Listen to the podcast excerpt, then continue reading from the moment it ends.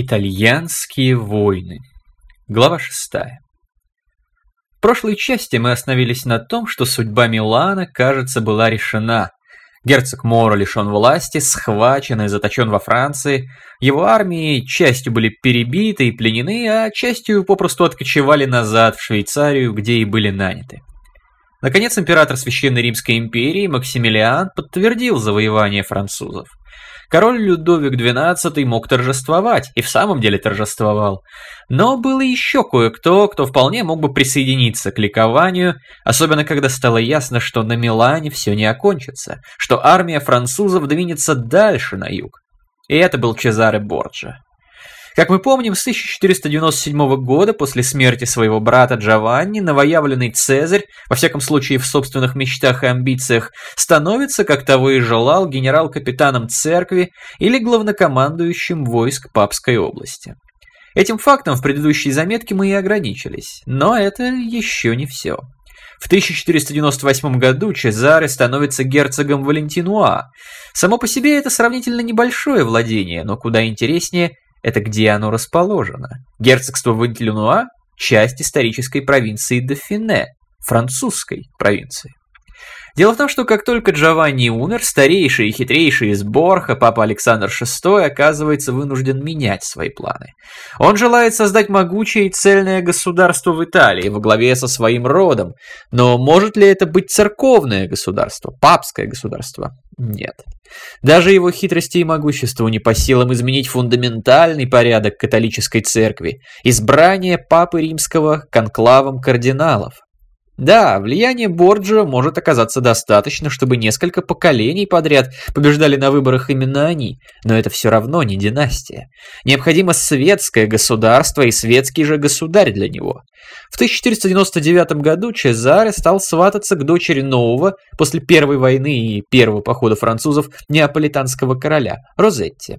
Браку должен был поспособствовать французский король, как символ и знак взаимного благожелательного нейтралитета папских сил и французов в грядущих событиях в Италии, которые к этому моменту становились уже все более близкими и осязаемыми. Чезаре поехал во Францию, убивая тем самым двух зайцев, решая свои династические задачи, а с другой стороны укрепляя, в том числе и подкупом, свои связи в среде французской аристократии, приближая и упрочивая вероятность нового вторжения. Не зря, по свидетельствам того времени, Чезаре Борджа и его свита просто поражали воображение французов, пока он двигался от Марселя до Шинона, где располагался король со своим двором. Встречали его тоже торжественно и пышно, с церемониалом и почестями наследного принца. Вот только брак так и не состоялся. История здесь весьма запутанная и темная, но суть ее, по-видимому, в том, что и лично невеста, и стоявшие за ней политические круги просто испугались проявившего себя за время небольшого путешествия во всей красе и силе Чезаре. И уж, конечно, они поняли, что совершенно не имеет значения, что одна сторона в этом браке королевская кровь, а другая формально все еще почти худородное небольшое испанское владетельное семейство. Вести в паре явно будет Чезаре. Но даже в этой ситуации сын главного хитреца эпохи, вполне достойный отца, сумел не остаться в накладе. Ему удалось обернуть дело так, что король Людовик оказался в положении виноватого. Его помощь оказалась бесполезной. Расходы Чезаре понес существенные, а весь весь его французский вояж приобрел черты почти что позорные, отбрасывая тень и на пригласившую сторону. Королю не оставалось ничего иного, кроме как заполнить пробел из своего кармана. Герцогство Валентинуа и женитьба в 1499 году Чезаре на французской аристократке Шарлотте Тальбре стали такой вот своеобразной компенсацией, попутно введя Чезаре Борджа в круг французского дворянства. Дальнейшие сведения о действиях Чезаре начинают сильно разниться, почти наверняка из-за его собственных усилий и стремления скрыть свои, ставшие в одночасье быстрыми и резкими ходы. Когда началась Вторая итальянская война и армия короля Людовика вошла в герцогство Миланское, Чезаре вроде бы находился в ее рядах, но ни он, ни его отряд не принимают участие в сражениях на стороне французов, во всяком случае не напрямую. И в то же самое время, еще до того, как французы в первый раз захватывают Милан в центральной Италии, именем генерал-капитана церкви начинают брать города. Скорее всего, при первых сражениях в Романье и Урбино Чезаре лично не присутствовал, иначе придется допустить совершенно безумную для эпохи скорость его передвижений. Но вот то, что он их продумывал и подготавливал лично, это бесспорный факт. И наверняка эта подготовка началась даже не за один год до начала похода французов. Неплохим подспорьем ему было то, что земельно-феодальные права папства в Италии были очень трудно определяемы. Одно время папе римские полуформально, но и полувсерьез и вовсе заявляли, что они верховные сюзерены для любых владетелей в Италии. Реально подобного не было никогда. Часть дворян всегда ориентировалась на императора, действительно или номинально. Часть, как тот же король Неаполя, вроде бы признавала себя вассалами папы, но никогда и ничего не предпринимала по этому поводу и не давала возможностей усомниться в своих суверенных правах. Похожая ситуация была и во многих других, более мелких владениях. Примером может послужить городок Имола, один из первых взятых именем Чезаре. С 920 года им владело семейство Алидози. В 1001 году оно по ряду причин признало сюзеренитет Папы Римского, но порой на протяжении веков отказывалось от него. Раз или два влияние папы усиливалось, но никогда до такой степени, чтобы у города вообще отсутствовал местный правитель. Шли годы, менялись фамилии, Алидози, Гвиди, Манфреди, наконец Висконти, но суть оставалась прежней. Самое большее, чего мог добиться очередной папа, это признание опять себя сувереном, но и только. Чезари покончил с этим раз и навсегда. Он не выставлял требований, не вел переговоров, тем самым не покупаясь на хитрости. Момент был выгодан, высчитан и подготовлен. Теперь можно было действовать, опираясь на силу, и он действовал. Или безоговорочное подчинение, или гибель. Армия Чезаре состояла из двух тысяч всадников и шести тысяч пехотинцев, частью швейцарцев, частью французов, небольшой частью, конечно, итальянцев, но строго таких, которые не были связаны ни с каким из феодальных родов, ни с одной из старых групп кондотьеров. Это войско отличали дисциплина, слаженность действий, скорость, а еще Забота командира о своих бойцах. Да-да. Чезаре, возможно, подражая Цезарю, уделял солдатам, их настроениям, духу и материальному обеспечению большое внимание. Выражалось это в двух взаимосвязанных ипостасях. С одной стороны, солдаты Чезаре, а формально папы, регулярно получали жалования, сыто ели, никогда не бывали обделены добычей, но было и нечто еще. В компактном войске генерал-капитана почти отсутствовал аристократический компонент. Чезаре был с ними, был их вождем, он и только он. Никаких глупых и бестолковых дворянских сыночков, никаких чванливых графов и блистающих золотом и спесью герцогов. Чезаре был не самого высокого происхождения сам, смотрел на него, очевидно, скептически, ценил способности, искоренял непокорство как раз в аристократической среде, и как искоренял. Некогда настоящий Цезарь смог сломать стену, отделявшую патриция поздней республики от солдата, заставить этого солдата поверить, что он только он понимает и чувствует его интересы и будет за них бороться. Нечто близкое удалось и Чезаре. Сходную тактику он применял в отношении городов, которые брал. Они часто получали права коммуны и хозяйственное самоуправление, становились подданными сравнительно далекого и без них богатого папы римского, но сбрасывали реально до основания собственных набивших оскомину полукнязей полунаемников. Если город сдавался без боя, то Чезаре строго воспрещал грабеж и буйство, и ему подчинялись, из уважения и из страха. Он вообще старался сделать так, чтобы бойцы никогда не перегибали палку, чтобы они, имея возможность регулярно и безопасно получать свое немалое жалование, не предавались самоуправному разгулу. Это и усиливало дисциплину и укрепляло боеспособность. Никогда за армией Борджа не тянулся обоз, превосходивший размерами само войско, и позволяло лучше контролировать и привязывать солдат, ведь именно их командир становился главным источником их благополучия. Иными словами, благами Чезаре отделял понемногу, но регулярно, а вот бил резко, безжалостно и наотмашь, не давая противнику опомниться.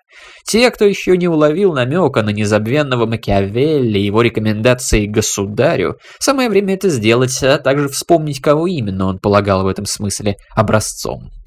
В кратчайшие сроки Борджа покоряет Имулу, Форли, Чезену, Пизару, Фаэнсу и некоторые другие города и земли. Причем не так, как это раньше бывало в Италии, и даже не так, как французы. И многие годы спустя после смерти и папы, и самого Чезаре, все названные пункты оставались в составе папской области, вплоть до самого 1861 года. Разумеется, даже Чезаре не смог бы сделать всего этого, если бы все крупные игроки, как итальянские, так и внешние, не оказались критически заняты друг другом. Но вот об этом как раз позаботился его отец. Французы были в Италии, они побеждали, и никто не желал ссориться с хитрым и влиятельным папой и его талантливым и жестоким сыном в присутствии амбиций и мечей Людовика XII. Самое время вернуться к нему. Дело было в 1500 году, еще до того, как французские успехи в Милане были формально признаны империей, но уже после того, как весной потерпел свое последнее поражение Лудовико Моро, герцог Сфорца. Именно тогда Людовик решил, да, он пойдет дальше. Он пойдет на Неаполь. Это было ошибкой. Но даже ошибаясь, новый король был куда осторожнее своего неудачливого и мечтательного предшественника Карла. Вместо открытой войны с испанцами он решил договориться с ними, благо появился и повод. Первая итальянская война завершилась тем, что именно испанские силы стали доминировать в Южной Италии и заняли Неаполь. Испанцы тогда могли делать то, что считали нужным. И они восстановили на престоле Неаполя свою, Арагонскую династию. Но все же король Фердинанд Арагонский не стал правителем Неаполя напрямую сам.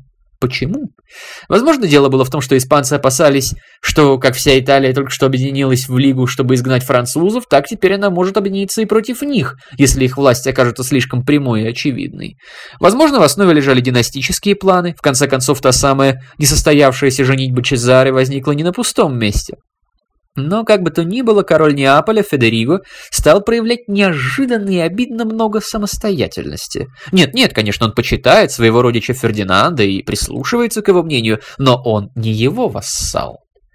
Летом и осенью французы предложили испанцам следующее. Наконец завершить историю неаполитанского королевства, разделив его между собой прямо и безусловно.